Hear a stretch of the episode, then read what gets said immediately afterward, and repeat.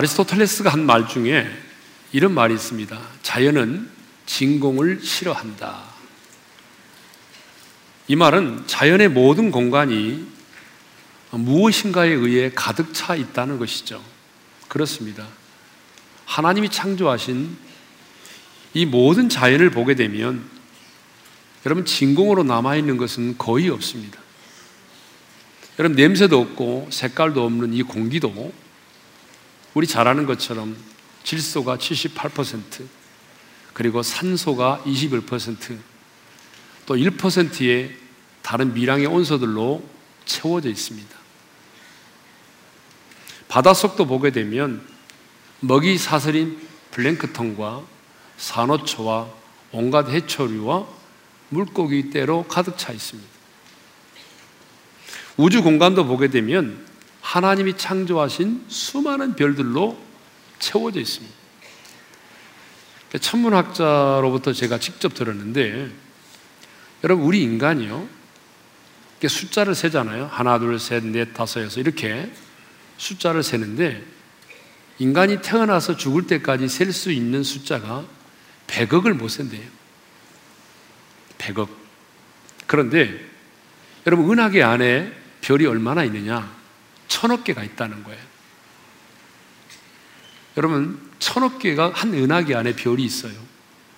그러면 그 은하계가 얼마나 되느냐? 그 은하계가 천억 개가 된다는 거예요. 그러니 여러분 이 우주가 얼마나 광대합니까? 이 우주 속에 있는 별이 얼마나 많아요. 그래서 학자들은요, 이 우주 속에 있는 별은 이 지구상에 있는 바닷가의 모래알과처럼 많다는 거예요.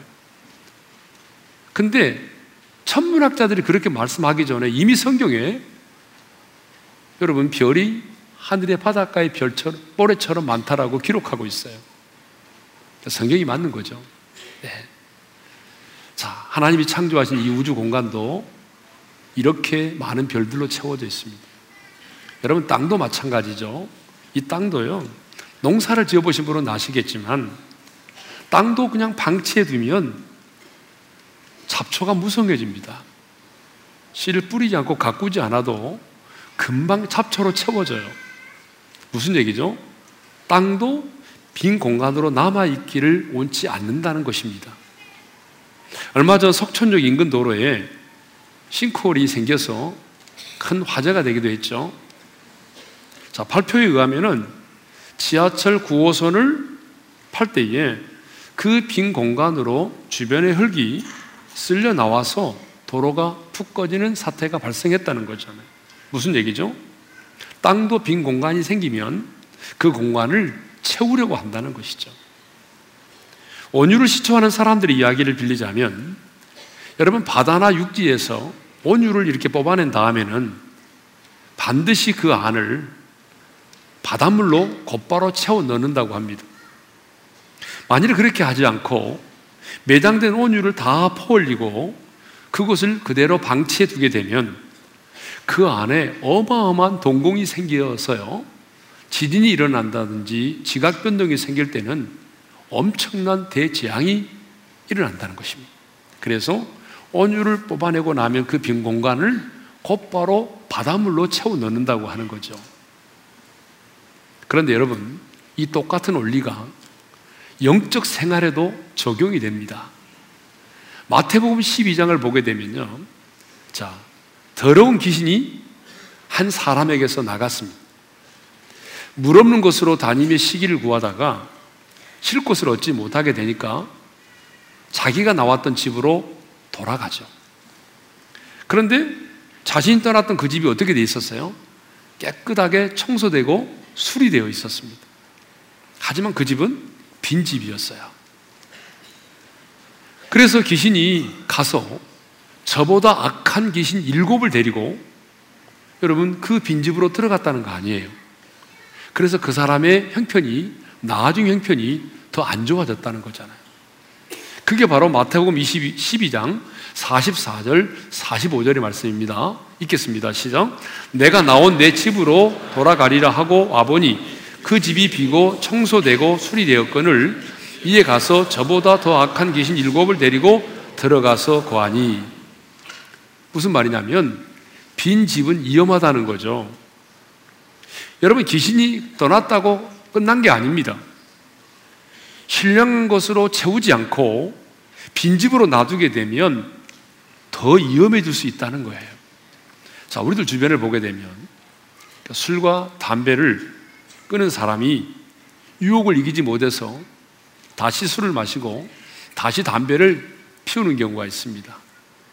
도박을 끊은 사람이 다시 유혹을 이기지 못해서 다시 도박에 손을 대는 사람이 있어요. 여러분, 알코올 중독, 마약 중독에 걸린 사람이 잠시 그걸 끊었는데 유혹을 이기지 못해서 다시 돌아가 그 인터넷 게임을 한다든지 또 알코올을 마신다든지 도박을 어, 또 마약을 하게 되는 경우들이 있습니다. 왜 그러죠? 끊으려고만 했지 끊는 그 자리에 다른 뭔가를 채우지 않았다는 거예요. 예? 여러분 중독은 중독으로만 끊는다는 그런 말이 있어요. 이번 단세 때 오셔서 이제 말씀을 전하실 목사님이신데 그분이 이 가까운 거회동 쪽에 이 본드에 중독된 아이들을 이렇게 데리고 살면서 치유하는 그런 목사님이 계세요. 근데 그분이 우리 하늘 카페 때 와서 얘기하는 거 보니까 중독은 중독으로만 끊을 수 있대요. 본드에 중독된 아이들은요, 뭔가에 중독되지 않으면, 뭔가에 미치지 않으면 절대로 끊을 수가 없다는 거예요. 그래서 이 목사님이 하는 게 뭐냐면 음악에 미치게 만들었어요. 그래서 밴드를 만들어가지고, 밴드부를 만들어가지고 얘들로 하여금 공연을 하게 만드는 거예요.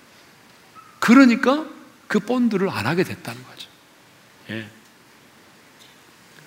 그렇습니다. 우리가 아무리 죄를 회개하고 지난날의 잘못된 예습관을 끊어버렸다고 할지라도 신령한 것으로 내가 채우지 않으면 빈집으로 놔두게 되면 다시 이전의 상태로 돌아가게 되거나 이전보다 더 나쁜 상태로 변할 수 있습니다. 여러분 이것이 뭐죠? 주님의 가르침이에요. 그러므로 반드시 비움이 있으면 뭐가 있어야 되겠어요? 채움이 있어야 합니다. 근데 어떤 사람들은요, 이 비우기만을 하고 채우지를 않아요. 하바드 박사 출신의 이용규 선교사가 쓴 책 가운데 내려놓음, 더 내려놓음이라는 책이 있어요. 이 내려놓음이라는 책은 50만 권 이상이 팔렸거든요. 저도 이 책을 정말 감명 깊게 읽었습니다. 사실 남보다 더 많은 것을 갖기를 원하고 있는 것마저도 빼앗기지 않으려고 몸부림치는 이 시대에 여러분 내가 가진 물질, 나의 미래, 나의 생명, 나의 지식과 경험, 나의 여러 사역의 열매들을 내려놓는다고 하는 것은요, 결코 쉬운 일이 아닙니다. 하지만 하나님의 사람은요, 내려놓음을 통해서만 부으심의 은혜를 경험할 수 있고, 비움을 통해서만 채워주심의 은혜를 경험할 수 있는 것입니다.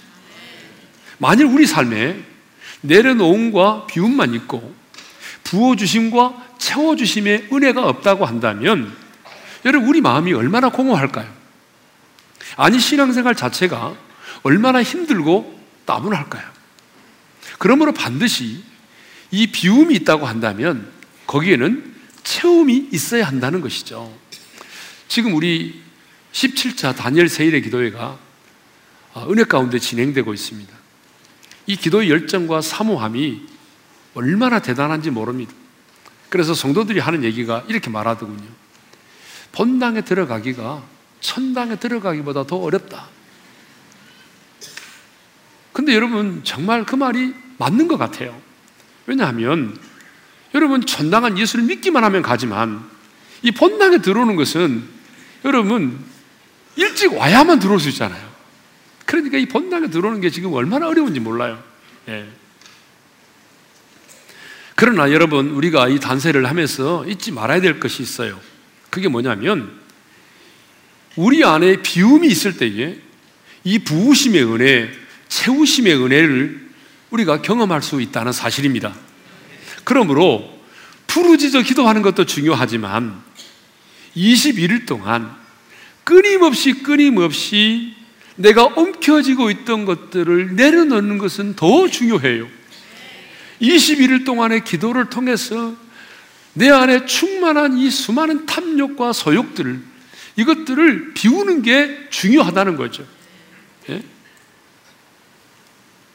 그러할 때 우리는 내 인생과 내 가정과 내 일터와 하나님이 내 인생 가운데 주신 그 비전 가운데 부으시고 채우시는 하나님의 은혜를 경험하게 될 줄로 믿습니다.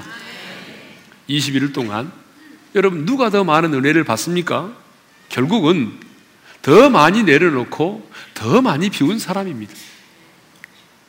그런데 이렇게 비움이 중요하지만 비움보다 중요한 것은 체험입니다. 그러면 우리는 무엇을 채워야 할까요? 오늘 하나님의 말씀은 우리에게 이렇게 말씀합니다. 오늘 하나님의 말씀을 다 같이 읽겠습니다. 시작. 그리스도의 말씀이 너희 속에 풍성히 거하여. 그리스도의 말씀이 우리 안에 풍성히 거하게 하라는 거죠. 이건 명령이거든요. 예? 그리스도의 말씀이 뭐죠? 하나님의 말씀이죠. 그러면 왜 하나님의 말씀을 그리스도의 말씀이라고 표현할까요? 그 이유는 하나님의 말씀의 주제가 바로 예수 그리스도이기 때문입니다. 여러분, 성경의 주제는 예수 그리스도십니다. 그래서 구약의 성경은 오실 예수를 말씀하고 있고, 신약의 성경은 오신 예수를 기록하고 있는 거죠. 그래서 예수님도 요한복음 5장 39절에서 이렇게 말씀을 하셨습니다. 여러분, 요한복음 5장 39절을 읽겠습니다. 시작. 너희가 성경에서 영생을 얻는 줄 생각하고 성경을 연구하거니와 이 성경이 곧 내게 대하여 증언하는 것이니라. 이 성경이 내게 대하여 증언한다고 말씀하고 있어요. 왜요? 성경은 성경의 주제는 예수 그리스도이기 때문이죠. 여러분, 성경이 기록된 두 가지 이유가 있습니다. 하나는 하나님의 자기 계십니다. 하나님이 어떤 분이신가를 우리에게 가르쳐 주기 위해서 성경이 기록되어 있어요. 두 번째 이유는 구원 계십니다. 죄인된 우리 인간이 어떻게 함으로 구원을 받을 수 있는가 이것을 우리에게 가르쳐 주고 있는 게 바로 성경이에요. 그래서 성경은 1500년 동안에 40여 명의 저자에 의해서 기록이 됐습니다. 그럼에도 불구하고 놀라운 사실은 여러분 1500년이라는 기간에 40명의 저자에 의해서 기록이 되었지만 여러분 일관성 있게 하나의 주제만을 이야기하고 있다는 거예요. 여러분 이게 어렵습니다. 창세기로부터 시작해서 요한계시록까지 성경은 오직 유일하게 일관성 있게 하나의 주제를 말하고 있는데 그 주제가 뭐라고요? 예수 그리스도라는. 그래서 하나님의 말씀을 그리스도의 말씀이라고 기록을 하고 있는 거죠. 그런데 자, 그리스도의 말씀이 너희 속에 풍성히 어떻게 하라고 그랬어요? 거하여, 거하게 하라는 거예요. 자, 그리스도의 말씀이 우리 속에 거한다. 이 거한다라고 하는 게 뭐예요? 에노이케오라고 하는 말인데 이 말에 이를 직역을 하게 되면 이런 말이죠. 안에 살다. 그러니까 그리스도의 말씀이 우리 안에 거한다고 하는 말이 뭐냐 그러면 그리스도의 말씀이 우리 안에서 살게 하라 그 말이에요. 그리스도의 말씀이 우리 안에서 살게 하라. 그게 바로 그리스도의 말씀이 우리 속에 거하게 하라 그런 얘기죠. 여러분, 어떤 물건이나 물체는 내 속에서 거하며 나와 함께 살 수 없어요. 왜? 인격이 없기 때문에. 그렇죠? 어, 지난번에도 와서 간증을 하신 분인데, 그 탈북 공원 배우 1호인 주순영 선교사라는 분이 있어요. 그죠? 예, 이만갑에서 뉴스 하시는 분이잖아요. 그죠? 이분이 우리 하늘 카페의 아름다운 이야기에 출연을 했을 때 가장 많이 했던 말 중에 하나가 이거예요. 여러분, 북한으로 들어갈 때 또 탈출하는 과정 속에서 북한은 돈이면 뭐든지 해결하는 나라니까 돈이 필요했어요. 그래서 돈을 어떻게 가지고 들어가냐 그러면 이 달러를요, 이렇게 구기고 구겨 가지고 작게 만들어서 비닐로 싸서 그것을 물로 삼켜버릴 거예요. 여러분, 그러니 속이 얼마나 상하겠어요. 그죠? 그 돈을 막 구겨가지고 비닐로 싸가지고 삼켰으니까 얼마나 속이 상하겠어요. 그런데 그보다도 더 중요한 것은 이게 자신들이 원하는 시간대에 나와줘야 된다는. 근데 이게 뭐 경찰들 앞에서 치조받는 과정 속에서 이게 나와버리면 안 되잖아요. 그래서 자기들이 정말 탈북하면서 간절히 기도했던 제목 중에 하나가 주님 지금 나오면 안 됩니다. 지금 나오면 안 됩니다. 그런 기도를 많이 했다는 거예요. 여러분 우리는 그런 기도를 한 적이 없잖아요. 그죠? 예? 지금 나오면 안 됩니다. 좀 이따 나와야 됩니다. 이런 기도는 별로 안 하죠. 물론 급할 때는 하는 분도 있지만 그래도 별로 그런 기도를 해본 적이 없어요. 그죠? 예. 자, 무슨 얘기냐 그러면 돈이 아무리 좋아도 돈이 아무리 좋아도 돈을 우리 안에 거해서 거하게 해서 우리와 함께 살게 할 수는 없다는 거죠. 예. 인격을 가진 생명만이 우리 안에 들어와 우리와 함께 살 수 있어요. 그런데 사도 바울은 그리스도의 말씀이 너희 속에 풍성히 거하게 하라. 이렇게 명령을 하고 있어요. 여기서 중요한 것은 뭐냐 그러면 그리스도의 말씀을 살아있는 생명으로 그래서 그 말씀을 인격화하고 있다는 것이죠. 왜 그리스도의 말씀을 생명으로 인격화하고 있을까요? 그것은 그리스도의 말씀이 여러분 생명으로 살아 역사하고 있기 때문입니다. 성경은 기록된 문자가 아닙니다. 성경은 역사책이 아닙니다. 성경은 그리스도의 말씀이기 때문에 영이요 생명인 것입니다. 그래서 예수님께서 요한복음 6장 63절에 이렇게 말씀하셨습니다. 우리 다 같이 읽겠습니다. 시작. 살리는 것은 영이니 육은 무익하니라. 내가 너희에게 이런 말은 영이요 생명이라. 우리 한번 따라서 합시다. 내가 너희에게 이런 말은 영이요 생명이라. 여러분, 주님께서 우리에게 하신 말씀이 뭐라는 거예요? 영이요 생명이라는 거예요. 이 영이라고 하는 게 뭐죠? 영의 특징은 시간과 공간을 초월하는 거예요. 시간과 공간의 지배를 받지 않는 게 영이에요. 그래서 여러분, 영적인 세계는 한 하루가 아 뭐예요? 한 날이 천년 같다고 그래, 천년. 그래서 우리가 하나님의 나라에 가게 되면 어때요? 시간의 지배를 받지 않아요. 그러니까 성경이 보게 되면 하나님께서 4천년 전에 모세에게 하신 말씀, 2천년 전에 바울에게 베드로에게 하신 말씀이 기록되어 있어요. 그런데 여러분, 이 말씀이 영이잖아요.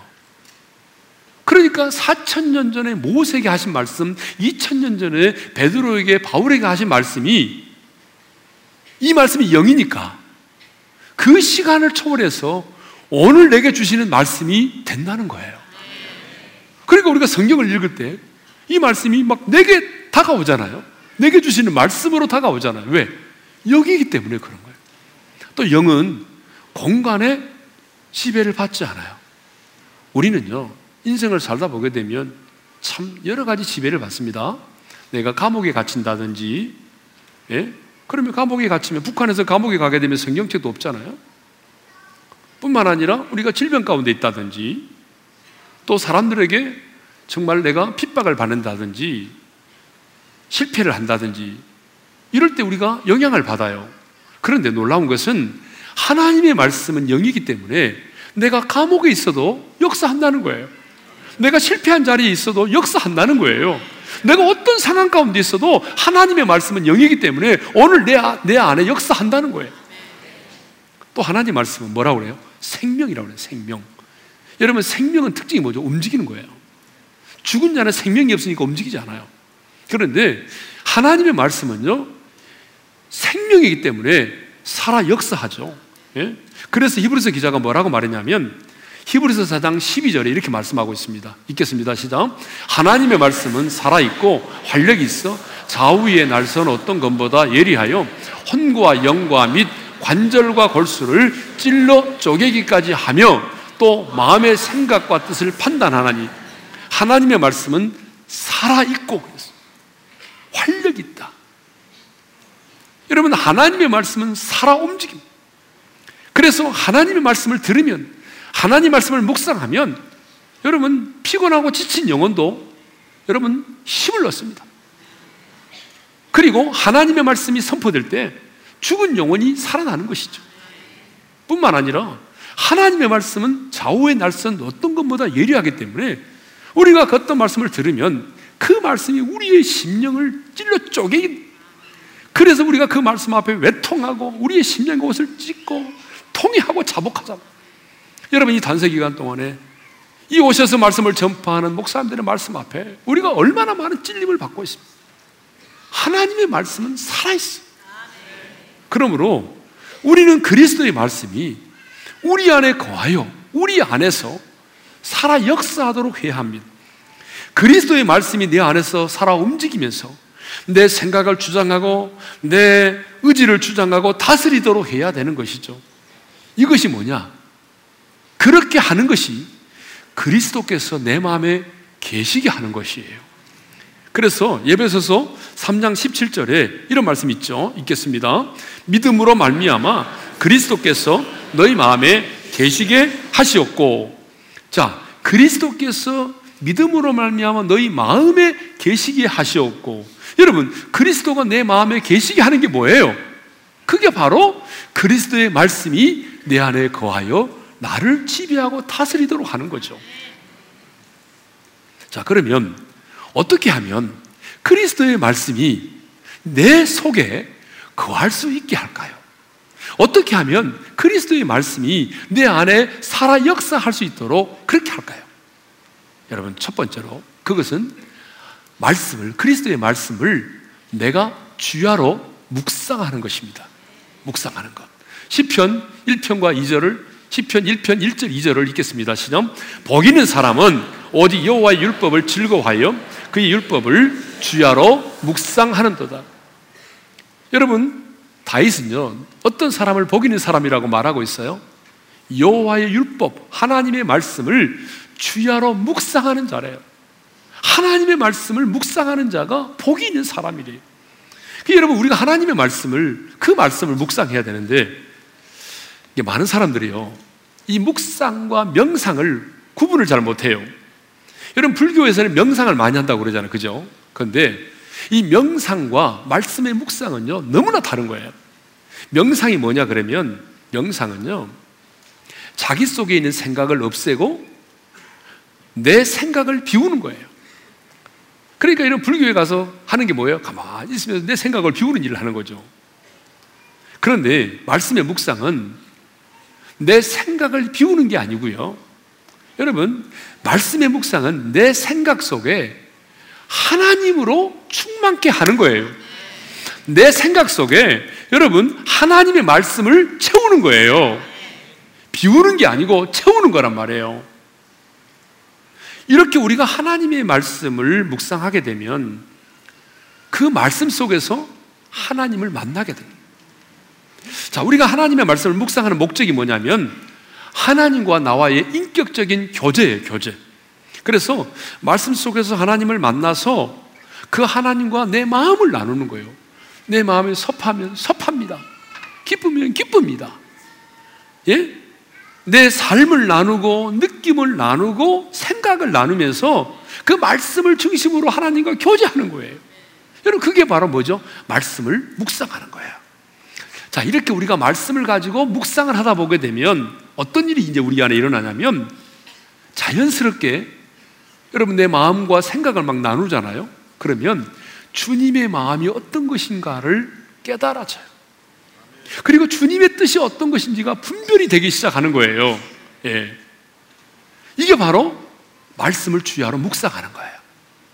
그러니까 여러분이 하나님 말씀을 묵상을 많이 해야 이 묵상이 우리 안에 말씀이 그리스도의 말씀이 거하시게 되는 거죠. 두 번째로는요. 그리스도의 말씀이 우리 속에 풍성히 거하게 하는 게 뭐냐면 그 그리스도의 말씀을 하나님의 말씀으로 믿고 아멘으로 내가 받아들이는 거예요. 아멘으로 받는 것. 자, 여러분 한번 생각해 봅시다.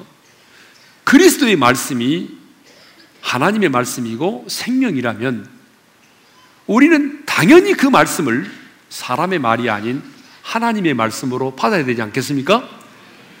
여러분, 성경을 보니까 데살로니가 교회 성도들이 그랬더라고요. 자, 데살로니가 전서 2장 13절을 읽겠습니다. 다 같이요. 너희가 우리에게 들은 바 하나님의 말씀을 받을 때에 사람의 말로 받지 아니하고 하나님의 말씀으로 받음이니 진실로 그러하도다. 이 말씀이 또한 너희 믿는 자 가운데서 역사하느니라. 여러분 데살로니가 교회 성도들은 바울이 보낸 편지라든가 어떤 말씀을 들을 때에 어떻게 그 말씀을 받았냐 그러면 사람의 말이 아닌 하나님의 말씀으로 받았다는 거예요. 여러분, 우리가 설교를 들을 때요. 사람의 말로 받는 것과 하나님의 말씀으로 받는 것은 천지 차이입니다. 왜냐하면 하나님의 말씀으로 받을 때에 대살로니가서 2장 13절 하반절에 뭐라고 그러냐면 그 말씀이 믿는 자 안에서 어떻게 한다고요? 역사한다는 거예요. 사람의 말로 받으면 여러분 그 말씀이 어떻게 우리 삶 속에서 감동은 줄지 모르겠어요. 여러분 사람의 말도 감동은 있잖아요. 그런데 감동은 줄지 몰라도요. 여러분 하나님의 말씀으로 받을 때에 그 말씀이 믿는 자 안에서 역사를 하는 것입니다. 예? 그리고 우리가 이 그리스도의 말씀을 아멘으로 받아들일 때, 그렇죠. 아멘으로 받아들일 때에 하나님께 뭐가 되느냐면 영광을 돌리게 되는 거죠. 그래서 고린도후서 1장 20절에 이런 말씀이 있습니다. 읽겠습니다. 시작. 하나님의 약속은 얼마든지 그리스도 안에서 예가 되니 그런즉 그로 말미암아 우리가 아멘하여 하나님께 영광을 돌리게 되느니라. 여러분 하나님께 영광을 돌리는 게 뭐냐 그러면 아멘 하는 거예요. 아멘. 사람의 말 앞에서는 아멘 할 수가 없어요. 우리가. 아멘이 뭐예요? 그렇습니다. 나도 그렇게 되기를 동의합니다. 그런 뜻이니까. 여러분, 하나님의 말씀입니다. 그렇습니다. 하나님 말씀하시면 그렇습니다. 맞습니다, 주님. 나도 그렇게 살기를 원합니다. 그렇게 우리가 아멘으로 하답할 때에 그게 바로 하나님께 뭐가 된다? 영광을 돌리게 된다는 거예요. 그러니까 여러분, 하나님께 영광을 돌리는 것은 사람의 말이 아닌 하나님의 말씀으로 받고, 아, 저 말씀이 내게 주시는 말씀이다라고 믿어지면 그냥 아멘 하는 거예요. 그럴 때 하나님께 영광을 돌리게 되는 것입니다. 자, 세 번째로는요. 말씀을 순종하여 내 소유를 삼는 거예요. 여러분, 지난번 이문미 선교사님 두 번째 날에 이 말씀 하셨잖아요. 그죠? 예. 자, 10편 119편 56절 읽겠습니다. 시작. 내 소유는 이것이니 고주의 법도들을 지킨 것입니다. 우리가 하나님의 말씀을 묵상합니다. 그리고 아멘으로 받습니다. 근데 여기서 끝나버리면 이 말씀이 우리의 삶 가운데 역사하는 것을 못 본다는 거예요. 그러니까 이 말씀이 정말 우리의 삶에서 역사하는 것을 내가 눈으로 똑똑히 보려면 내 소유로 삼아야 되는데 그것이 뭐냐? 하나님의 말씀을 순종하는 거라는. 순종하는 거. 베드로가 밤새도록 그물을 던졌지만 고기를 못 잡았어요. 아침에 주님이 오셔서 하신 말씀이 야, 너 깊은 곳에 가서 그물을 던져라 그랬어요. 여러분, 베드로는 어부잖아요. 그 시간에 그곳에 고기가 없다는 거 알고 있어요. 그렇지만 베드로가 이렇게 말하죠. 내가 말씀에 의지하여 그물을 내리리다. 여러분, 말씀에 순종하여 그물을 내렸을 때에 그물이 찢어지는 기적이 일어났습니다. 언약계를 맨 제사장들이 여러분, 말씀에 순종하여 요단의 강물에 발을 담궜어요. 이건 말이 안 되는 거예요. 왜냐면 언약궤를 메고 물속으로 들어가라는 게 말이 되는 겁니까? 그러나 말씀에 순종하여 여러분 그 요단의 강물에 발을 담글 때에 요단의 강물이 갈라졌습니다. 여러분 우리가 언제 하나님의 말씀이 내 삶에서 막 살아 움직이는 걸 볼 수 있냐면 순종할 때. 예? 그래서 그걸 내 소유로 삼을 때에 말씀의 살아 역사함을 경험하는 거죠. 자, 다시 한번 정리 좀 합시다. 그리스도의 말씀이 우리 속에 거하게 하는 게 뭐냐고요? 묵상하는 것, 그렇죠? 하나님의 말씀으로 믿고 아멘으로 받아들이는 것, 그 다음에 말씀을 순종하여 내 소유로 삼는 거예요. 꼭 여러분 이렇게 하셔서 그리스도의 말씀이 여러분 안에서 살아 움직이도록 하시기를 바랍니다. 이렇게 그리스도의 말씀이 우리 안에서 막 살아 움직이기 시작하면 우리 인생 가운데 어떤 축복이 주어지냐면 세 가지 복이 임합니다. 첫 번째로 모든 지혜로 가르치며 권면하게 된다는 거예요. 말씀을 읽겠습니다. 시작. 모든 지혜로 피차 가르치며 권면하고 그랬잖아요. 여러분 하나님의 말씀, 그리스도의 말씀이 우리 안에서 막 거하면서 살아 역사하기 시작하면요. 그 사람에게는 뭐가 임하냐면 여러분 하늘의 지혜가 임합니다. 한계를 뛰어넘는 지혜가 임하는 거예요. 여러분 저는 그런 분들 참 많이 만났어요. 여러분 난 놓고 기억자도 못 쓰는 분이 있어요. 옛날 어르신들 가운데. 그런데 여러분 다 성경을 쓰기도 하고 말씀을 암송하고 기도 많이 하시는 어르신들 만나면요. 어디서 그런 지혜가 나오는지 모르겠어요. 예? 우리에게는 지식보다 뭐가 필요하죠? 지혜가 필요해요. 여러분 정말 우리가 자녀들에게 뭘로 가르치라고요? 지혜로 가르치고 권면해야 되잖아요. 하나님이 주시는 놀라운 지혜. 요셉에게 그런 지혜가 있었고 다니엘에게 그런 지혜가 있었잖아요. 그러니까 우리가 부모로서 순장으로서 리더로서 스승으로서 누군가를 가르치고 권면할 때 우리가 필요한 게 뭐냐면 이게 하늘의 지혜예요. 하늘의 지혜. 근데 그 지혜가 누구에게 임하냐면 하나님의 말씀, 그리스도의 말씀이 우리 안에 거하여 우리를 지배하고 다스리게 될 때에 여러분 상상할 수 없는 그 지혜가 우리 가운데 임한다는 거죠. 이번 단세 기간 동안에 지난주에는요. 한국에서 오신 분들이 많이 계셔서 강사님이 부산에서 두 분, 목포에서 한 분, 인천에서 한 분 이랬어요. 지방에서 오신 분들이 많다 보니까 이 사투리가 장난이 아니에요. 그래서 막 목포에서 오신 목사님은 전라도 사람들은 다 알아듣는데 못 알아들어가지고 막 주변에서 막 통역하는 분들이 있었어요.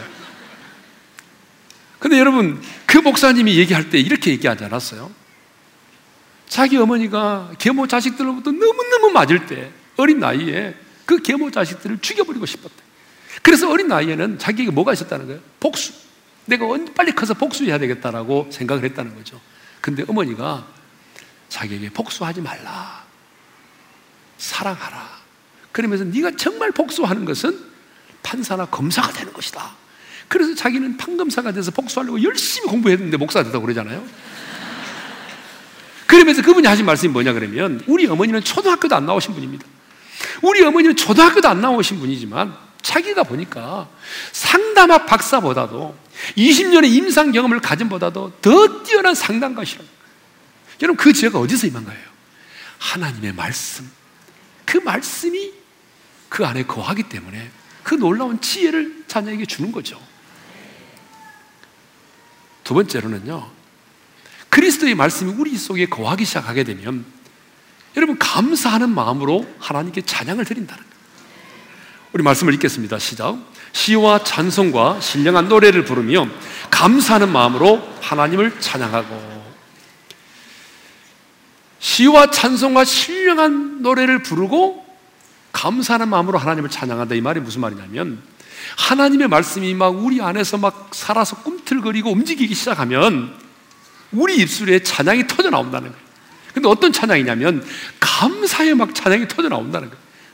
아무리 봐도 감사할 게 없는데 말씀이 나를 지배하기 시작하면 여러분 세상 사람들은 완전히 동거죠. 근데 막 찬양이 나오는 거예요. 그러면 시와 찬송, 찬미와 이 시와 찬송과 신령한 노래가 뭐냐? 시는요, 하나님의 말씀을 가지고 노래로 만든 거예요. 시편이죠, 시편. 찬송이 뭐냐 그러면 누군가가 지은 한 시대의 노래로서 여러분 공회에 공인을 받아서 찬송가라 불려진 노래예요. 그러니까 찬송가도 여러분 한 시대의 노래가 있어요. 시대마다 바뀔 수밖에 없어요. 그렇죠? 제가 어릴 때에 어릴 때 주일학교 다닐 때 보게 되면 우리 권사님들이 많이 불렀던 노래가 있어요. 주님 고대가요. 인생이 힘들고 그러니까 빨리 주님 오시기를 고대했어요. 그래서 뭐 낮에나 밤에나 뭐 눈물 범고 내 주님 오시는가 그 노래 많이 불렀어요. 예? 여러분 그런 노래 모르세요? 낮에나 밤에나 눈물 범고 내 주님 오시기만 고대합니다. 가실 때 다시 오마 하신 예수님 오 주여 언제나 오시렵니까? 막그뭐 그 떡을 하면서도 막 그 부엌에서 막 불을 지피면서도 또 이런 게 기억나요. 교회에서 이렇게 막 이렇게 함께 막 잔치를 하잖아요. 그럴 때는 이 시루, 시루 이렇게 해가지고 이제 떡을 찌고 막 그러잖아요. 그 떡을 잘 안 익으면은 옛날 그 미속신앙이 있어요. 고무신을 이렇게 머리다 이고 하면은 그러면은 떡이 잘 익는다고 그래가지고 그래 권사님이 고무신을 딱 올려놓고 내 주님 언제나 이렇게 하고 했어요. 이게 짬뽕 된 거예요, 짬뽕.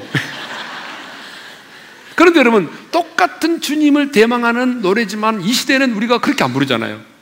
마라나타 마라나타 주 예수여서 오시옵소 이렇게 부르잖아요. 그러니까 찬송가도 한 시대에 한 시대마다 부른 찬양이 있어요. 신령한 노래가 뭐냐면 신령한 노래는 한 시대 중에서도 한 그룹에서만 부르는 노래 있어요. 그러니까 젊은 사람들이 부르는 노래 있잖아요. 그러니까 어르신들이 우리 교회 와서 제일 힘들어하는 이유가 뭐냐면 엇박자가 많다는 거예요. 아, 로마, 식스틴, 세 그런데 어르신들은 굉장히 힘든 거예요. 이 젊은이들만 부르는 그런 그룹들의 노래, 이게 신령한 노래고 또 어떤 분들은 이렇게 말해 신령한 노래는 우리 영어로부터 흘러나오는 찬양이다 그래서 방언의 찬양이다 그렇게 말하기도 하죠. 그런데 여러분, 시와 찬송과 신령한 노래가 무엇냐가 중요한 게 아니에요. 그게 중요한 게 아니라 그리스도의 말씀이 우리 안에 거하여 살면서 우리를 지배하고 다스리기 시작하면 우리 입술에 감사의 찬양이 터져 나온다는 것입니다. 마지막으로 그리스도의 말씀이 우리 안에서 살아 역사하기 시작하면 기도의 응답이 이루어진다는 거예요. 자, 요한복음 15장 7절을 읽겠습니다. 다 같이 시작. 너희가 내 안에 거하고 내 말이 너희 안에 거하면 무엇이든지 원하는 대로 구하라. 그리하면 이루리라. 그런데 여러분, 우리는요, 늘 우리가 좋아하는 대로 말씀을 적용을 해요. 우리가 제일 좋아하는 말씀이 이 말씀의 뒷부분이잖아요. 무엇이든지 원하는 대로 구하라. 그리하면 이루리라. 주여 믿습니다. 그런데 여러분, 기도는요, 내 소원을 성취하기 위한 수단이 아니에요. 내 소원을 성취하기 위해서 날짜를 지워가면서 20일을 기도하는 게 아니라 그 말이에요. 여러분, 우리 주님께서 말씀하시잖아요. 너희가 무엇을 구하든지 원하는 대로 이루어 주겠다. 그런데 앞에 두 가지 조건이 있어요. 두 가지 조건. 우리는 조건을 무시해버려요. 그 두 가지 조건이 뭐냐면 첫째는 너희가 내 안에 거하고 그예요. 근데 여러분 이것은 우리가 예수님을 진짜 믿고 영접했을 때 이미 이루어졌어요. 그렇죠. 우리가 예수님 영접할 때 우리가 주님 안에 거하게 됐죠. 그죠? 주님 내 안에 거하게 되고 주님과 연합됐어요. 이건 이미 진짜 예수 믿는 사람이 이루어졌습니다. 두 번째 조건이 뭐냐 그러면 내 말이 너희 안에 거하고요. 내 말이 주님의 말씀이 내가 너에게 하는 그 말이 너희 안에 거하고 그런데 이 거한다는 말이 오늘 본문의 말씀과 똑같다고 그랬어요. 우리 안에 사는 거예요. 하나님의 말씀이 지금 어떤 그 말씀이 내 안에서 막 살아 움직이기 시작하게 되면 내 안에서 살아 역사하기 시작하면 그러면 무엇이든지 원하는 대로 구하라 그러는 얘기거든요. 자, 여러분 보세요. 주님의 말씀이 내 안에 들어와서 내 생각을 지배하고 내 감정을 지배하고 나를 다스리기 시작하게 되면 어떤 일이 벌어진다고요? 주님의 마음이 내 마음이 되는 거예요. 주님의 뜻이 내 뜻이 되는 거예요.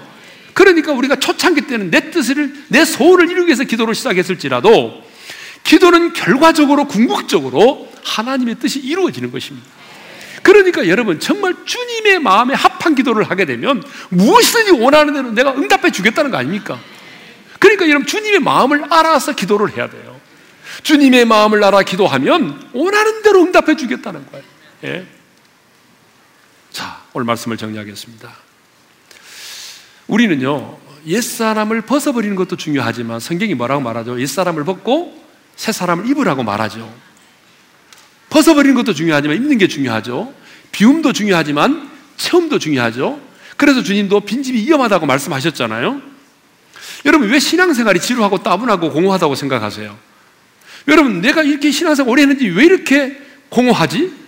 내가 회개했는데 왜 이렇게 공허하지? 이유가 있어요. 빈집으로 남아있어서 그래요. 여러분, 그리스도의 말씀으로 나를 채우시기를 바랍니다. 그리스도의 말씀이 내 안에 거하여 살게 하시기 바랍니다.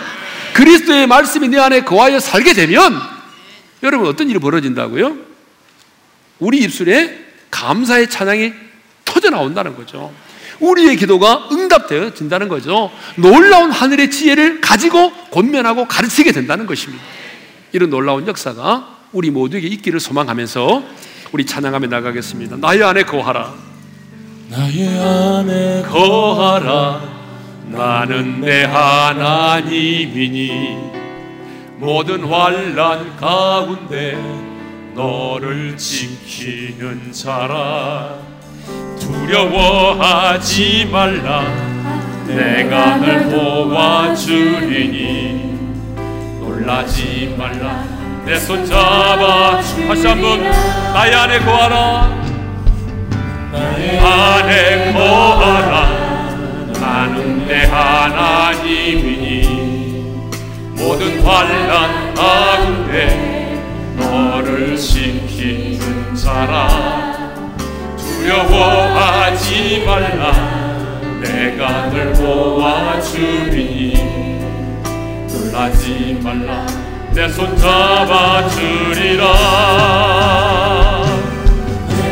지명하여 불렀나니 내 것이라.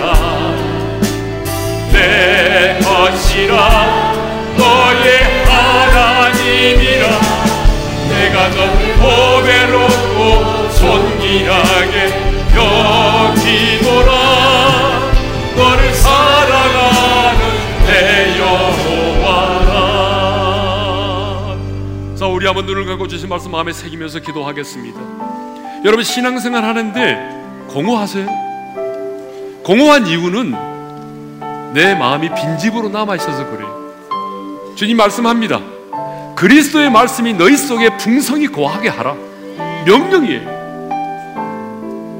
영이요 생명이신 살아 역사하시는 그 말씀이 오늘 내 속에서 살아 움직이도록 나와 함께 살라는 거예요. 그래서 그 말씀을 묵상하고 암송하고 하나님의 말씀으로 믿고 아멘으로 받아들이고 말씀을 순종하여 내 소유로 삼으면 하늘의 지혜를 주신다는 거예요. 뿐만 아니라 우리가 어떤 상황이든지 간에 감사함으로 하나님을 찬양하게 될 수 있다는 거죠. 마지막으로 하나님이 그렇게 되면 너희 강구하는 모든 기도에 내가 응답해 주시겠다고 약속을 하셨습니다. 하나님, 내가 공허합니다. 오늘 내 마음속에 하나님의 말씀, 그리스도의 말씀으로 충만케 하소서. 그리스도의 말씀이 내 안에 풍성히 거하게 하여 주옵소서. 그래서 내가 하늘의 지혜를 갖게 하시고 어떤 상황에서든지 감사로 찬양하게 하시고 정말 내가 하나님의 말씀을 내 모든 소유로 삼아서 내 강구하는 기도가 응답되는 역사를 경험하게 도와주옵소서. 오늘 주신 말씀을 우리 붙들고 우리 두 손 들고 주여 한번 부르고 기도하며 나가십시다. 주여! 아버지 하나님 감사합니다. 오늘도 우리에게 귀한 말씀을 들려주셔서 감사합니다. 하나님, 우리의 심령이 공허합니까? 하나님 아버지 공허한 심령 빈집으로 남아있지 않게 도와주시옵고 하나님 아버지요 오늘 우리의 심령 가운데 아버지 하나님 그리스도의 말씀이 풍성히 거하게 도와주시옵소서 그리스도의 말씀이 우리 안에 풍성히 거하여 하나님의 우리의 심령을 지배하고 다스리게 도와주옵소서. 말씀을 묵상하게 하시고 함성하게 하시고 하나님 아버지 하나님의 말씀을 아멘으로 받게 하시고 뿐만 아니라 그 말씀을 순종하여 내 소유로 삼게 도와주셔서. 하나님의 말씀이 나를 지배하게 하므로 하늘의 지혜를 가지고 하늘의 빛과 권면하며 가르치게 도와주시고 하나님의 말씀으로 말미암아 우리가 아버지 하나님이여 정말 어떤 속에서든지 감사함으로 찬양 하나님 모든 강구와 기도가 응답되어지는 놀라운 축복을 받아 누리게 하여 주옵소서 거룩하신 아버지 하나님 감사합니다 그리스도의 말씀이 우리 속에 풍성히 거하게 해 주옵소서. 주님 우리 마음이 공허합니다. 그리스도의 말씀으로 충만케 도와주시고 살아 역사하시고 영이요 생명이신 이 말씀이 우리 속에 살아 역사하게 도와주셔서 하늘의 지혜를 얻게 도와주시고 어떤 상황 속에서 감사함으로 하나님을 찬양하게 하시고 간구하는 기도마다 응답받게 도와주옵소서. 이제는 우리 주 예수 그리스도의 은혜와 하나님 아버지의 영원한 그 사랑하심과 성령님의 감동하심과 교통하심과 축복하심이 내 마음을 그리스도의 말씀으로 채워서 그리스도의 말씀이 내 안에 살아 역사함으로 하늘의 지혜를 얻고 감사함으로 찬양하고 모든 기도와 간구에 응답받기를 원하는 모든 지체들 위해 이제로부터 영원토록 함께 하시기를 축원하옵나이다. 아멘.